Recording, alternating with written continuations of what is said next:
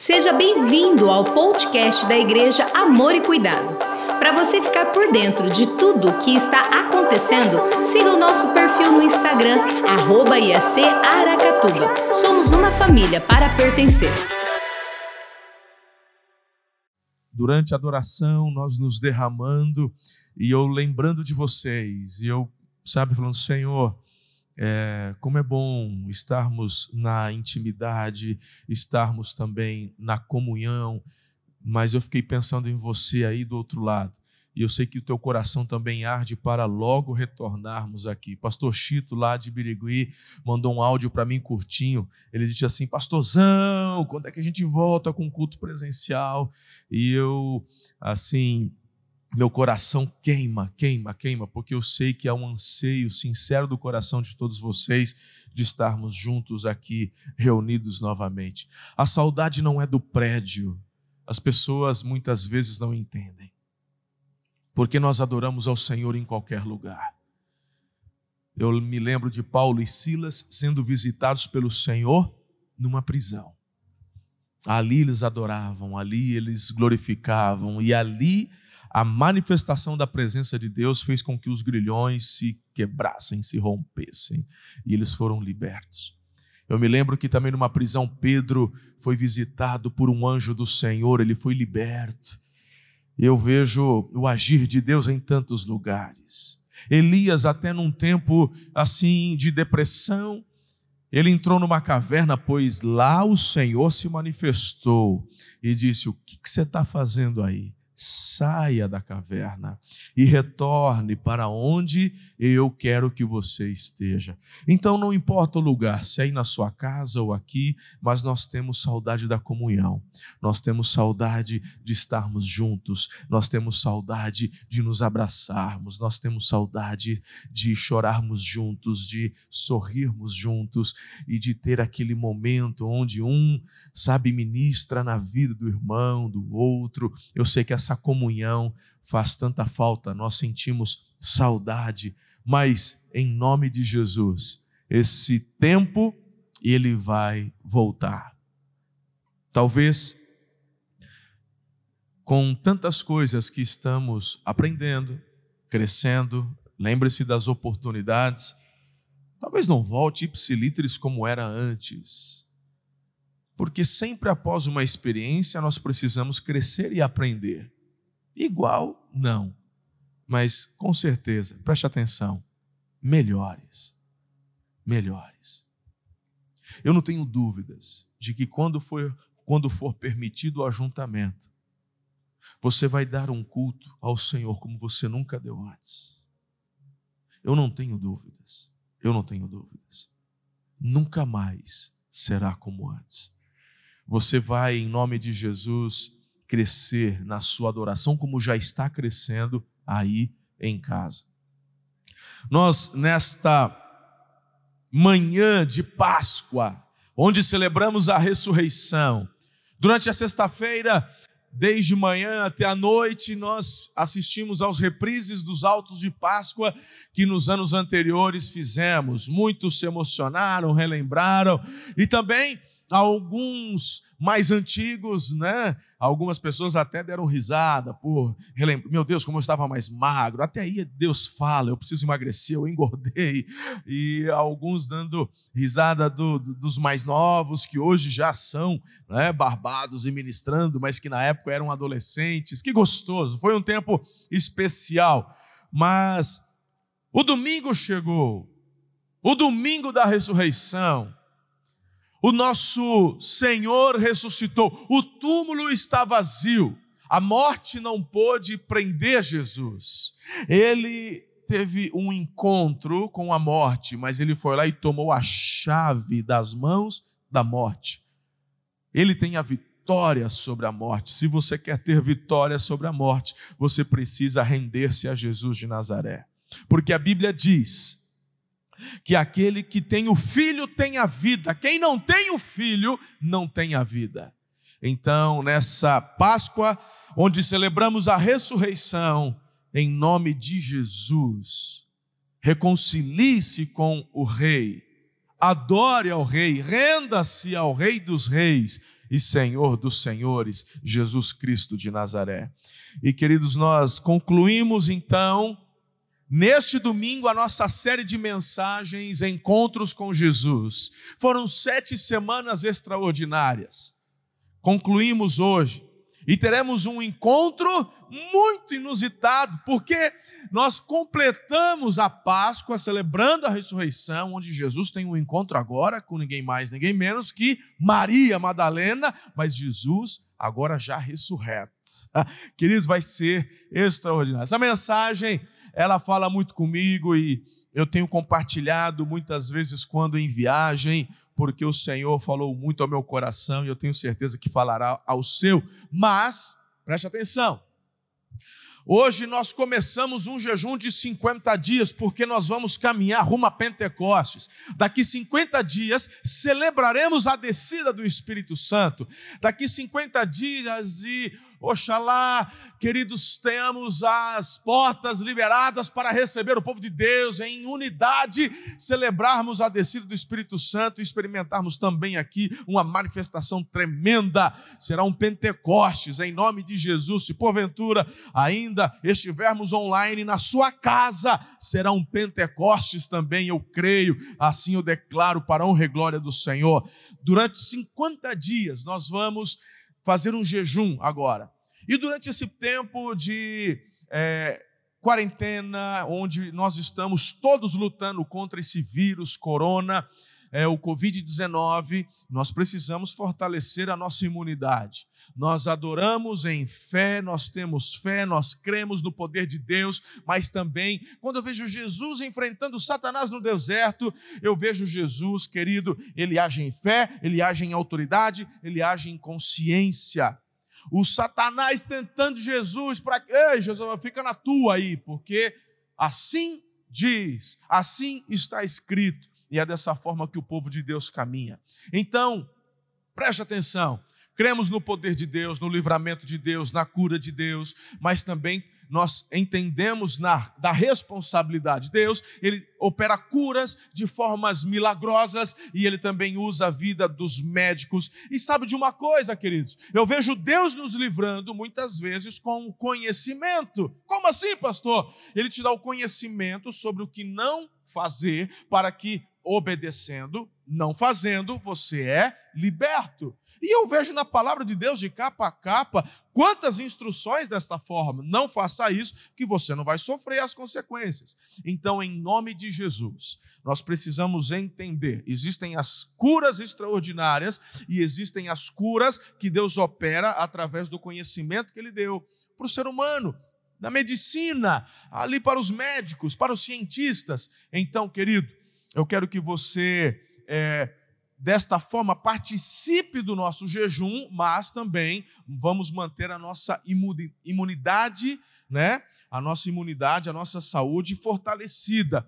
Então não é tempo agora de você jejuar dias sem comer, sem se alimentar. Não faça isso. Essa é a instrução que eu tenho dado para a igreja desde o início. Há momentos onde nós podemos fazer isso e devemos fazer isso, e há momentos onde precisamos agir com coerência, com sabedoria e ouvirmos a direção do Espírito Santo. Então não vamos jejuar? Claro que nós vamos jejuar. O jejum faz parte da nossa vida cristã.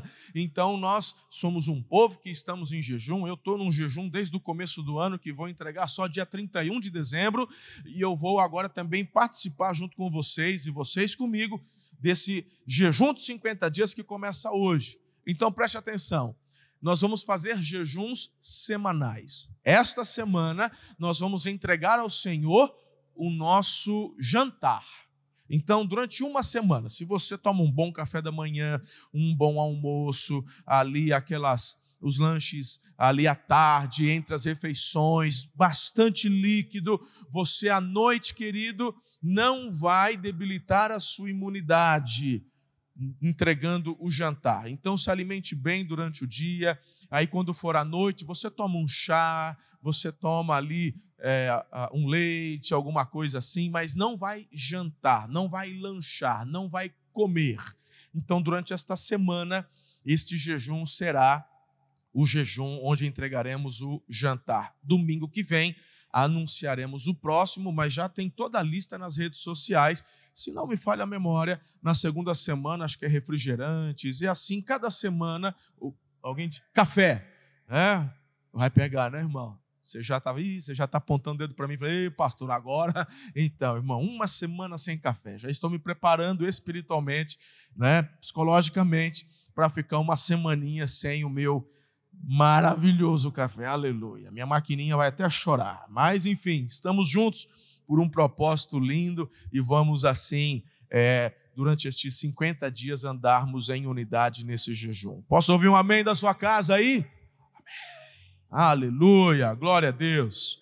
Vamos à palavra do Senhor nessa manhã e eu tenho convicção no Espírito que a sua vida será muito impactada, assim como a minha tem sido. O sétimo encontro com Jesus é o encontro que renova a esperança. E essa palavra, meu Deus, esta palavra mais do que nunca vem assim num momento muito propício. Você e eu precisamos ter nossa esperança renovada no Senhor todos os dias. Por gentileza, abra sua Bíblia no Evangelho de João, capítulo 20. Já passamos pelos encontros de Jesus com Nicodemos, mulher samaritana, paralítico lá de Betesda, o cego no tanque de Siloé que se lavou, foi curado. Lázaro e suas irmãs, também ali a Maria, que derrama perfume aos pés de Jesus, e hoje o encontro que renova as esperanças, ou a nossa esperança. Muito bem. João capítulo 20, versículos 1 e 2 diz assim: No primeiro dia da semana, bem cedo, enquanto ainda estava escuro, Maria Madalena foi ao túmulo e viu que a pedra da entrada tinha sido removida.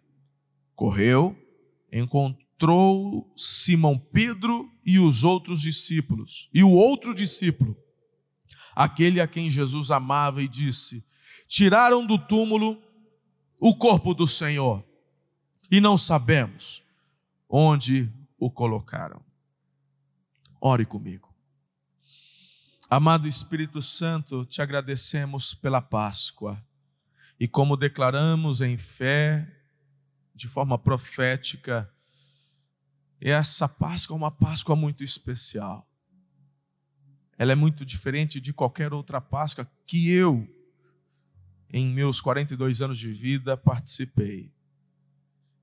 Ela vem para nos marcar de uma forma linda, sublime e sobrenatural. Obrigado, Espírito Santo, porque encontramos e enxergamos uma oportunidade de vivenciarmos, de crescermos, aprendermos. Estamos sendo espremidos, esticados. O Senhor nos prepara para algo maior. Há um tempo de grande colheita, há um tempo de grande avivamento que vem sobre as nossas vidas, sobre a vida da igreja, no Brasil e no mundo. E o Brasil é uma resposta do céu para as nações. Eu quero viver tudo isso. Os meus irmãos que me acompanham em casa, a tua igreja, Amor e Cuidado, quer viver isso, e viveremos isso para a glória de Jesus. Agora, nós precisamos ter nossa esperança renovada em ti, como Maria Madalena teve. Então, Jesus, eu sei que o Senhor se faz presente em cada lar agora, em cada coração, aqui onde estamos reunidos. Fala conosco. É a minha oração em nome de Jesus. Amém. Vamos bater um papo? Vamos conversar um pouco aqui. Essa é uma mensagem que ela está no meu coração. Tem um esboço que vocês vão compartilhar nas células. Mas eu tenho alguns apontamentos para trazer ao seu coração nessa manhã. A gente vê Maria Madalena, ela morava em Magdala. Você hoje em Israel pode inclusive visitar esta cidade, que foi assim descoberta, as suas escavações há pouco tempo, e todos os anos nós sempre damos uma paradinha lá, é muito especial.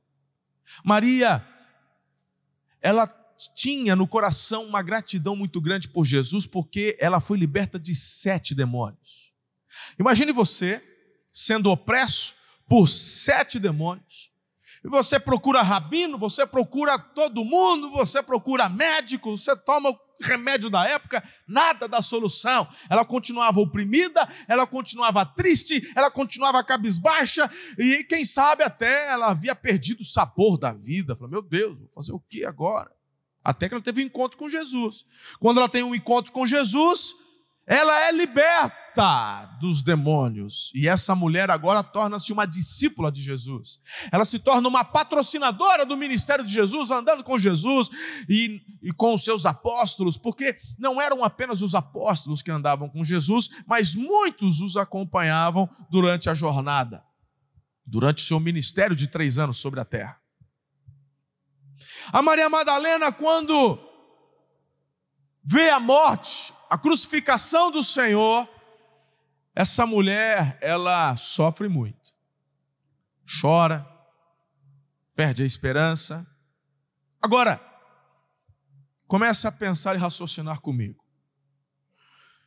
Jesus, porventura, deixou os seus discípulos no vácuo? Deixa eu desenhar, deixa eu explicar, né, para não ser mal interpretado. Será que Jesus, quando morreu, foi de supetão, foi de surpresa? Ou ele alertou, falou sobre tudo que estava para acontecer? É óbvio, irmão, que Jesus explicou. Jesus disse o que aconteceria. Ele disse que iria entregar-se, doar-se, que ele iria morrer e que ressuscitaria. Ele deixou tudo isso tão claro, tudo tão bem explicado. Mas acontece, filhos, que quando perdemos a esperança, a gente não quer ouvir, ou a gente finge que não ouve, ou a gente finge que ouve, mas não escuta. Você já teve experiência com filhos assim? Onde você vai trazer uma instrução para o filho, tá me ouvindo? Aí, sim, tô ouvindo, pai. Quando você sai, você pergunta, você fez? Fiz não. Mas você não ouviu? Só falou o quê? Eu vejo aqui os discípulos e a Maria Madalena de igual forma. Quantas vezes Jesus compartilhou, explicou, falou do que estava para acontecer, mas, então de repente, no domingo ainda era escuro. Ela vai para onde? Para a porta do túmulo. E talvez algumas pessoas falem assim, pastor, mas e daí? Qual o problema? Fala assim, a grosso modo, problema nenhum. Mas a grande pergunta que surge é, quem mandou ela ir lá?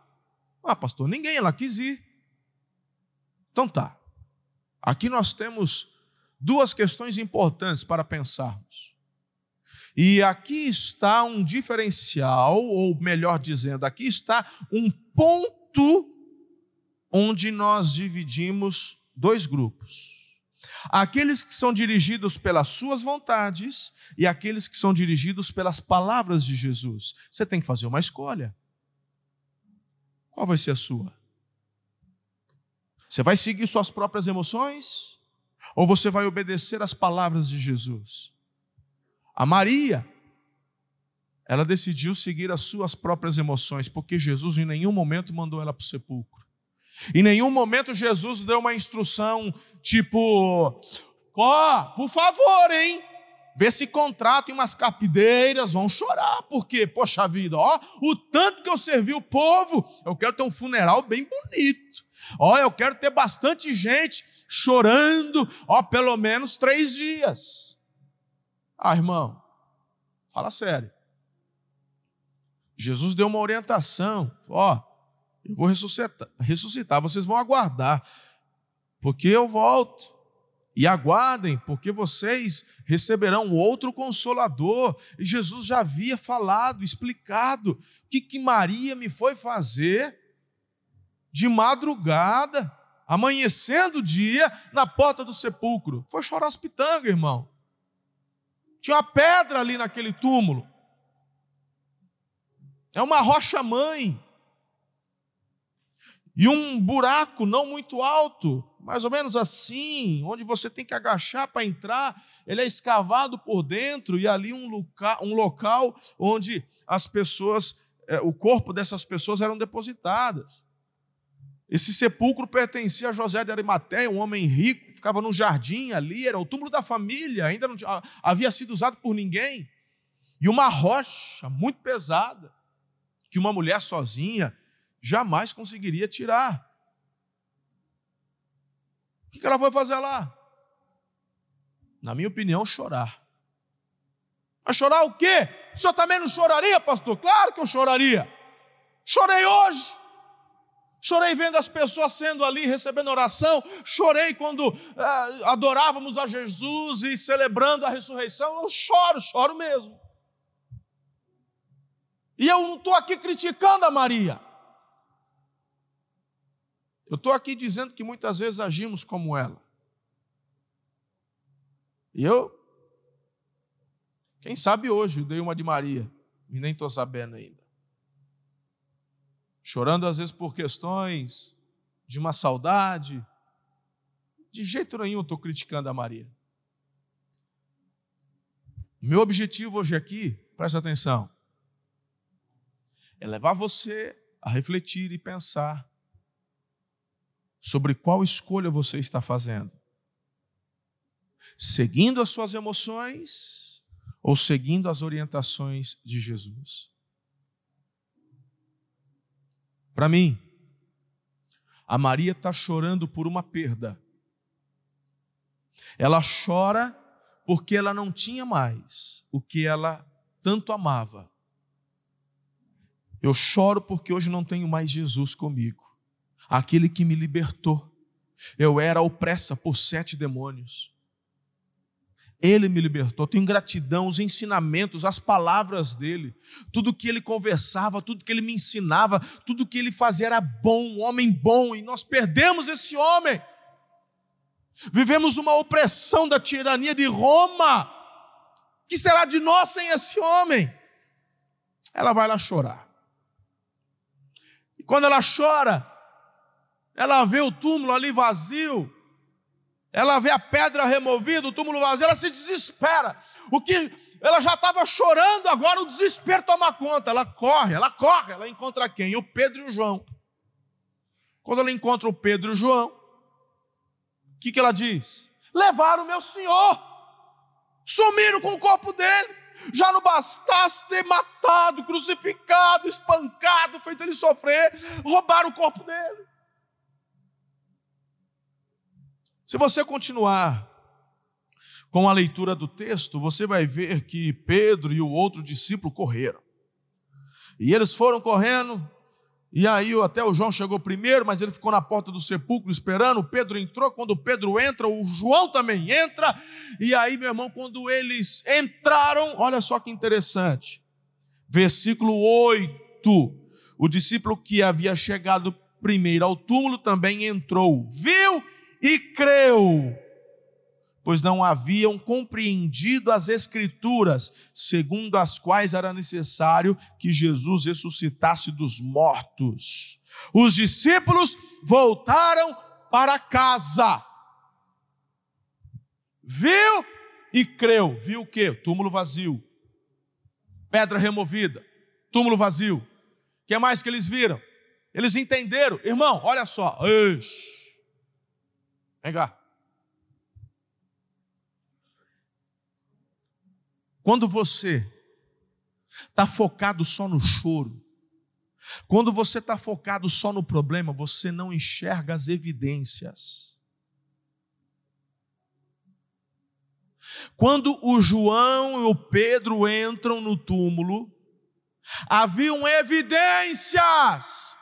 Quais evidências, pastor? O linho estava lá. O linho, o tecido que enrolaram Jesus, que embrulharam Jesus, estava lá. O da cabeça estava lá. O texto diz que estava dobrado. Eu até brinco quando ensino sobre esse texto, que Jesus até quando ressuscita, ele dobra o lençol ali, irmão, e deixa arrumadinho.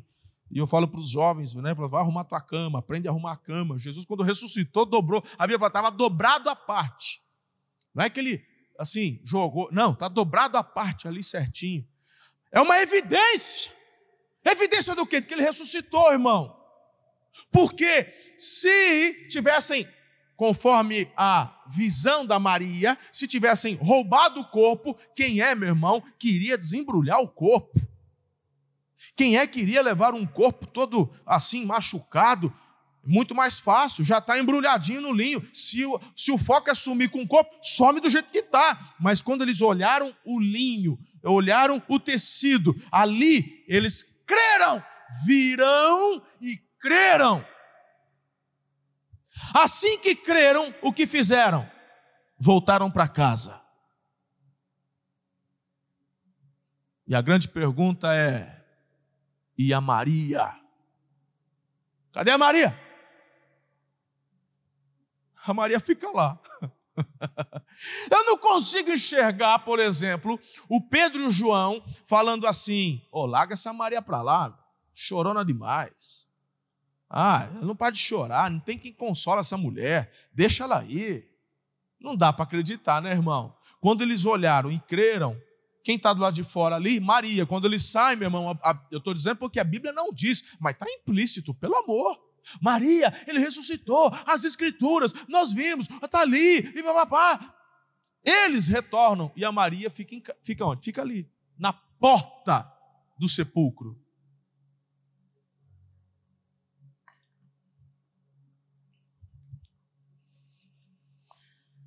Essa mulher está chorando. E a Bíblia fala que ela está sentada à porta do sepulcro, de vez em quando ela dava uma olhada para dentro. E ela olhava uma olhada para dentro. E chora, e chora.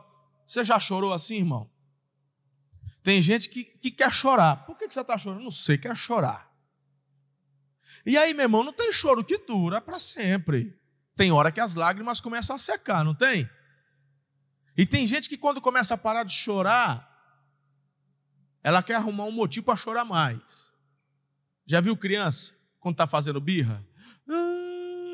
Aí ela lembra do sorvete, ela olha para cima. Aí ela percebe que tem alguém olhando que ela parou de chorar. Ela olha para a pessoa, para mim é a Maria aqui, irmão.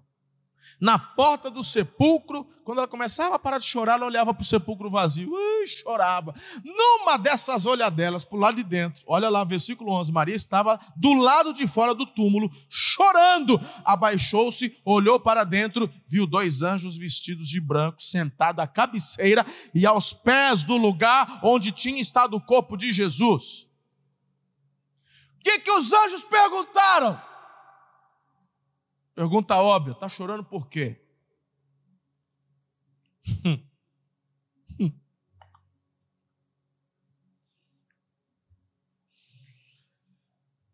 Está chorando por quê?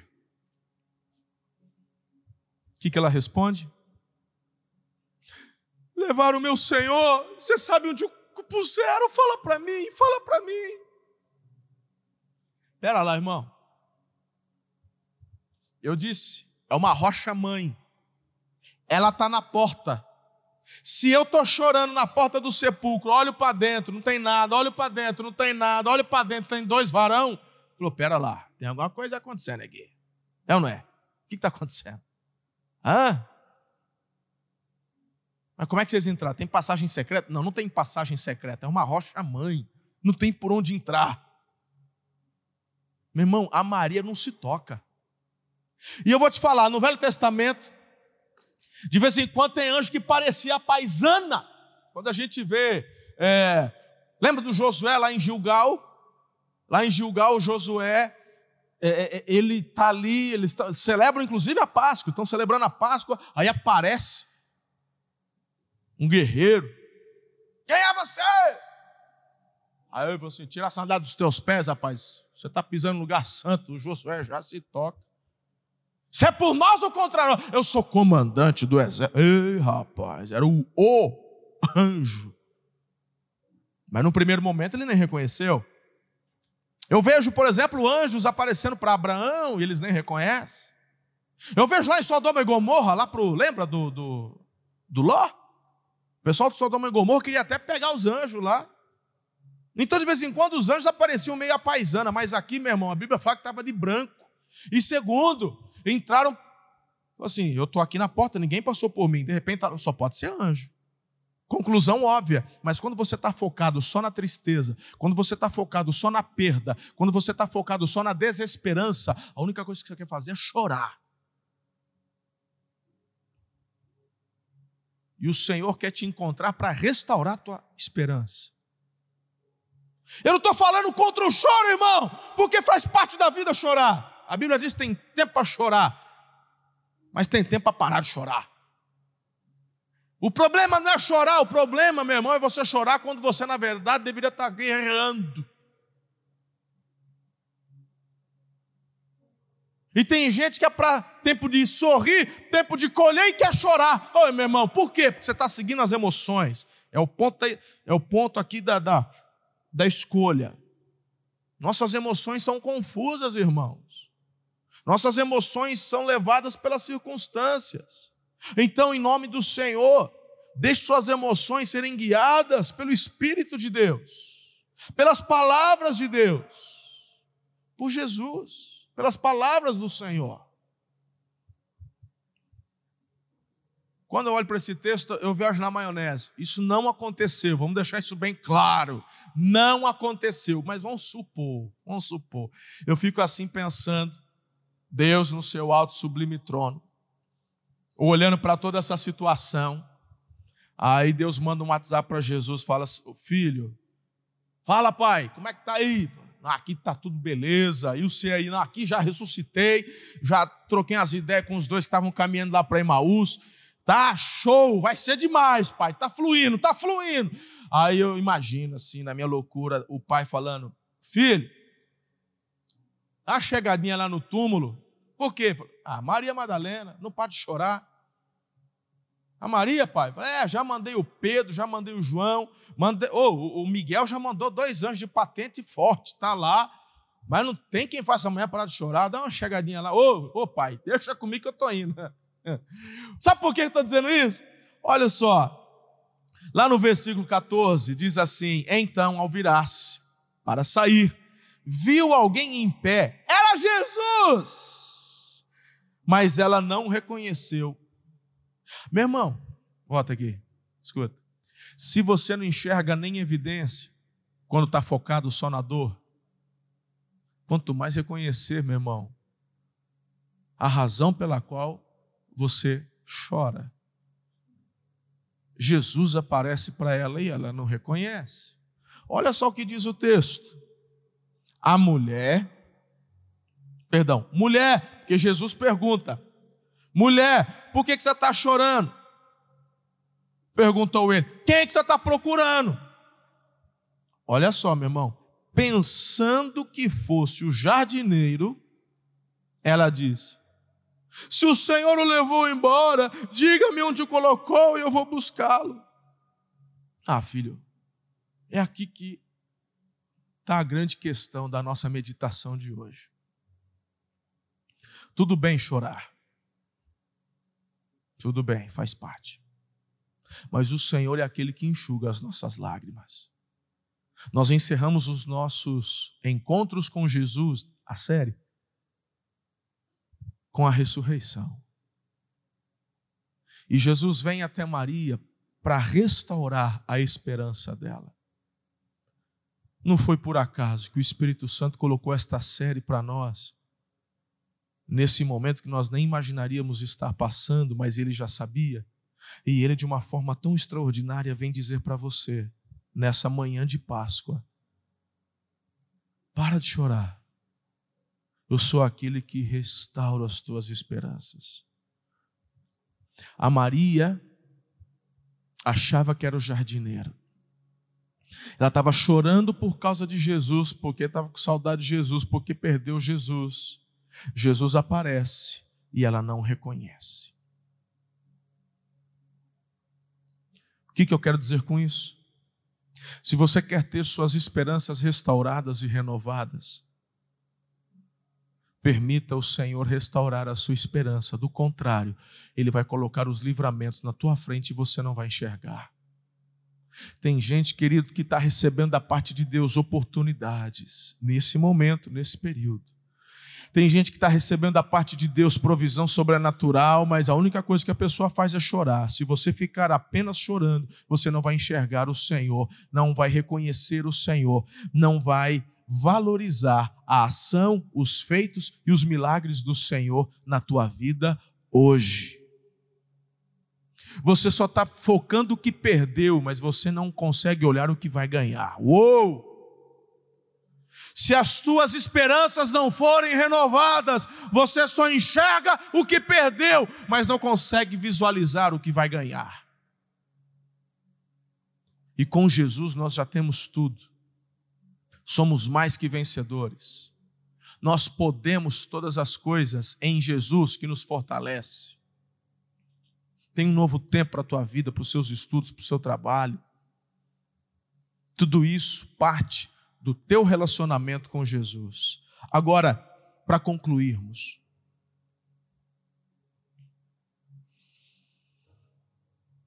o que Jesus diz quando a Maria acha que ele é o jardineiro? Talvez na sua concepção você acha que Jesus vem, tadinha da Maria, Maria, não chora, Maria, não chora. Talvez você ache que Jesus faria isso. Mas Maria, meu irmão, recebe uma exclamação de Jesus. Jesus está aqui no texto, versículo 16. Maria, que minha professora de português me ensinou que quando tem um pontinho reto, que se chama exclamação. Quando tem esse pontinho na frente, o trem é forte. Maria, quando Jesus diz Maria, Maria fala, Rabuni, mestre. A ficha cai, ela enxerga. Sabe, tem muita gente achando que Jesus vem para passar a mão no teu sofrimento. Ele não desperdiça uma dor, mas ele não potencializa o teu sofrimento. Ele vem para te aliviar. E se você quer ter o teu sofrimento aliviado, meu irmão, não é curtindo fossa, não é se sentindo rejeitado, não é se sentindo culpado, não é se sentindo incapaz. É você olhando para ele, o autor da vida, aquele que tem a chave da morte, aquele que ressuscitou, aquele que está sentado à destra de Deus, aquele que intercede por nós, o nosso advogado fiel, aquele, meu irmão, que dá a você vida eterna e ouvir dele essa palavra de confrontação. Tem muitas pessoas se desesperando já da própria vida. Tem gente, porque tem uma mentira do inferno, eu até escrevi no Twitter ontem sobre isso. Sempre as pessoas que começam a receber, sabe, esses pensamentos de morte, é sempre demoníaco, vem do inferno. E a maior mentira, se tivesse escala das maiores mentiras, essa do inferno estaria ali. Dos top 10 era o top 1. A maior mentira é: se mata que os seus problemas vão acabar. Primeiro, não vai acabar. Os nossos maiores problemas são espirituais. Então, se você vai ouvir a voz de orientação do inferno, não tem como dar certo isso, não tem como. Você tem que ouvir a voz da vida. A voz da vida é Jesus. Ele disse, eu sou a verdade, eu sou a vida. Ninguém vem ao Pai se não for por mim. Então, rejeite a voz do inferno. Rejeite a voz dos demônios que sugestionam. Acaba com a tua vida, acaba com o teu sofrimento. E escolha a voz da verdade, que é Jesus dizendo, eu sou o príncipe da paz. Eu sou aquele que alivia as tuas dores. Eu sou aquele que estou contigo todos os dias. Eu sou aquele que disse a você, tende bom ânimo.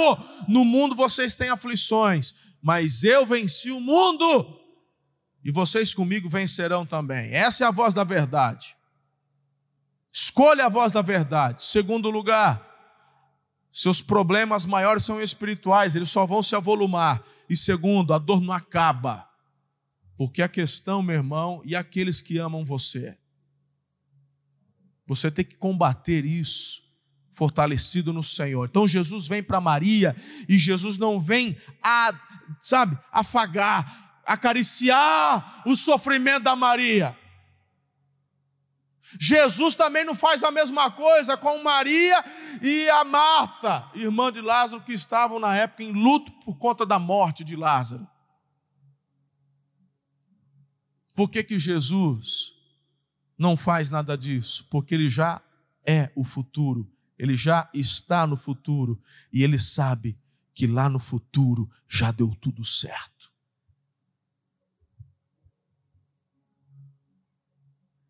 Ele exclama: Maria! Meu irmão, olha o que vem a seguir. Versículo 17. Imagine você, Maria enxergando agora Jesus de verdade. Não é o jardineiro, é Jesus. Meu irmão, ela se joga nos pés de Jesus. E quando ela se joga aos pés de Jesus, 17, Jesus lhe disse: não se agarre a mim, pois ainda não subi ao Pai. Vá procurar meus irmãos e diga-lhes: eu vou subir para o meu Pai e vocês para meu Pai e Pai de vocês, para meu Pai e Deus de vocês, para o meu Deus e Deus de vocês. Ou seja, me larga, para de curtir fossa, para de chorar pelos motivos errados, creia, receba força, ânimo. Quais são as instruções para a sua vida de forma prática que vocês vão discutir em célula essa semana? Primeiro, confie sempre nas palavras de Jesus. 2, deixe de lado o choro e o lamento. 3, seja empoderado para o seu destino profético. E 4, creia que Jesus não deixa ninguém para trás. Siga adiante. Essa é a renovação da esperança. Avançar, seguir. Jesus te ama demais para te deixar chorando na porta de um sepulcro vazio. O Senhor quer renovar suas forças, suas esperanças e levar você a viver o melhor da sua história. Você recebe essa palavra? Você recebe essa palavra hoje? Nesse domingo de Páscoa, nesse domingo profético, onde você está agora? Eu quero orar por você. Quem sabe essa última semana ouvindo tantas coisas, irmãos. Quem sabe nessa última semana com tantas notícias. Bem que eu já falei para você parar de assistir televisão. Mas aí eu igual falei da Maria. A escolha é sua. Quer seguir as emoções? Siga. Eu estou seguindo as palavras de Jesus. Sigo as orientações. Não sou irresponsável. Mas, meu irmão, eu fico com as palavras de Jesus. Talvez você só passou a semana chorando. Amanheceu a Páscoa chorando. Celebre o Rei. Não é para você celebrar uma pessoa morta. É para você celebrar um Rei vivo. Jesus está vivo. Ele reina. Ele é Senhor. Ele é soberano. Eu não tenho dúvidas de que o momento que nós estamos passando hoje é uma oportunidade para você se quebrantar, se arrepender dos seus pecados, se reconciliar e entregar sua vida a Jesus. Temos milhares de lives hoje acontecendo no Brasil e no mundo. Você tem milhares de oportunidades para ouvir pastores de todos os tipos, de todos os gostos. Mas é você quem está me ouvindo agora. E esse apelo é para você. Não deixe para amanhã. Reconcilie-se hoje. Deixa Jesus enxugar as tuas lágrimas. Ele está com os braços abertos para te receber. Mas Ele te ama tanto, que Ele não vai apenas te consolar deixando você chorando à porta do sepulcro. Ele te ama tanto que Ele vai te dar uma exclamação. Ele te chama pelo teu nome. José! Maria! Laura, levanta e retorna para o teu lugar profético. Teu lugar profético é no centro da vontade de Deus. Talvez eu esteja conversando com pessoas que se feriram, se magoaram com igrejas, Quem sabe até aqui, no Amor e Cuidado. Quem sabe você se decepcionou, quem sabe alguma coisa aconteceu. Mas você está ouvindo a voz de quem? A voz do inferno, que faz de você uma crítica, que faz você atacar, que faz você murmurar, que faz você destilar veneno? Ou você está ouvindo a voz de Jesus, dizendo, volta para junto dos teus irmãos. Porque é na unidade que o Senhor declara a bênção. É na unidade. É na unidade que você e eu temos a oportunidade, o privilégio de liberar perdão. Se a igreja fosse perfeita, não seria necessário perdoarmos o nosso próximo. Se não houvesse falhas, não seria necessário Deus falar, ama o teu próximo como a ti mesmo, porque seria tão fácil. Mas você tem que repreender a sua carne, o seu orgulho, seus achismos e ouvir a voz de Jesus. Volta para junto dos meus irmãos, teus irmãos. Reconcilie-se com a igreja de Jesus. Esse é um tempo onde o vento do Espírito está separando o joio do trigo. Muita gente que dizia Senhor, Senhor, mas que está aí. Tem trocado momentos de culto, de adoração por lives de sertanejos. E eu não sou radical, nem legalista. Não. Mas você tem que saber o que é que você vai trocar. Se a tua igreja está reunida para celebrar num sábado à noite, num domingo de manhã, no domingo à noite, eu não posso trocar esse momento, mesmo que depois eu tenha oportunidade de assistir offline, porque vai estar gravado. Mas há uma orientação da minha liderança de estarmos juntos, em unidade, clamando, chorando, nos alegrando, recebendo. Então eu não troco, eu não sou guiado pelas minhas emoções, eu sou guiado pela voz de Jesus. E eu também estou conversando com pessoas que estão assistindo, mas nunca tomaram uma decisão real de entrega. Toma agora uma decisão de entregar sua vida a Jesus. Renda-se. Deixa Jesus dirigir sua vida. Não seja guiado pelos teus sofrimentos. Não seja guiada pelas tuas lágrimas. Não sejam guiados pelo desespero. Sejam guiados pelo Espírito Santo e pela palavra de Deus. Sejam guiados por Jesus. E a você, família, Amor e Cuidado, vamos permanecer em unidade, porque o melhor da nossa história com Jesus ainda está para acontecer. Eu quero orar por você.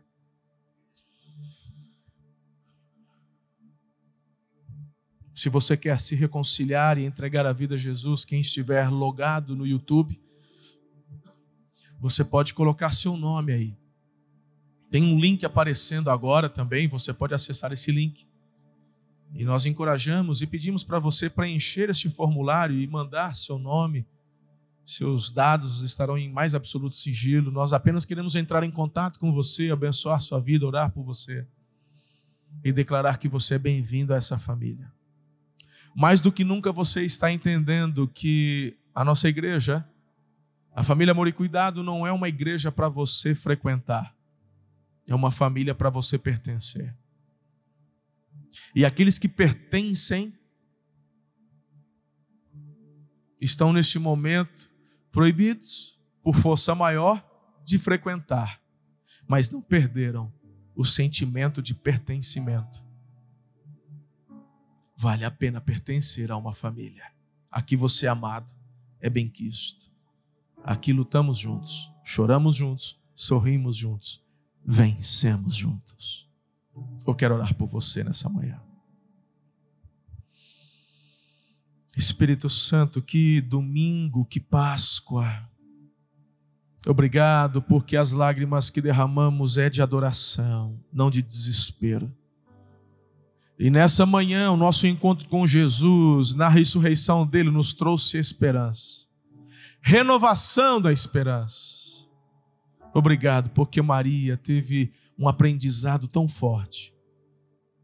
E num primeiro momento ela que seguia a dor das emoções, por fim ela obedeceu ao comando da palavra de Jesus e retornou ao seu destino profético.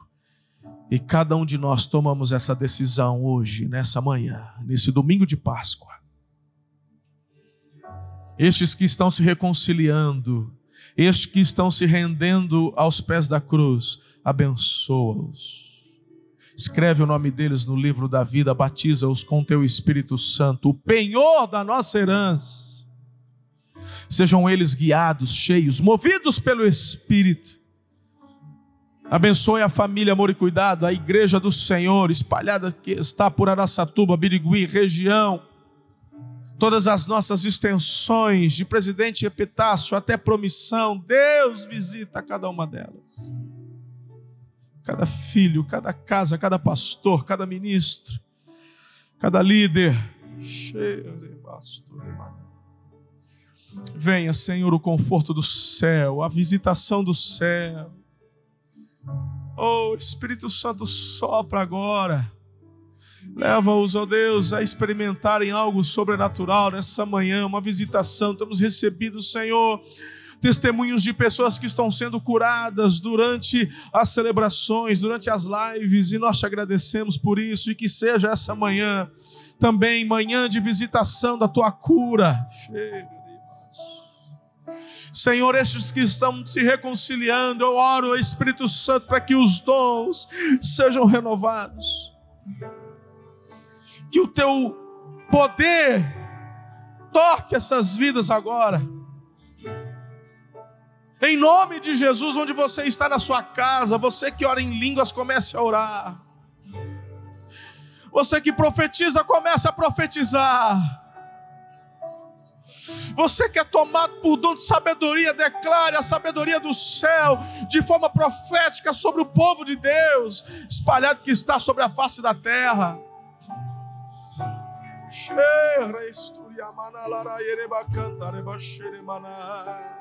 Adore, adore. Somos o que somos no Senhor e não podemos negar. Não nos preocupamos com o que falam, com o que pensam, tão somente com aquilo que o meu Senhor pensa de mim.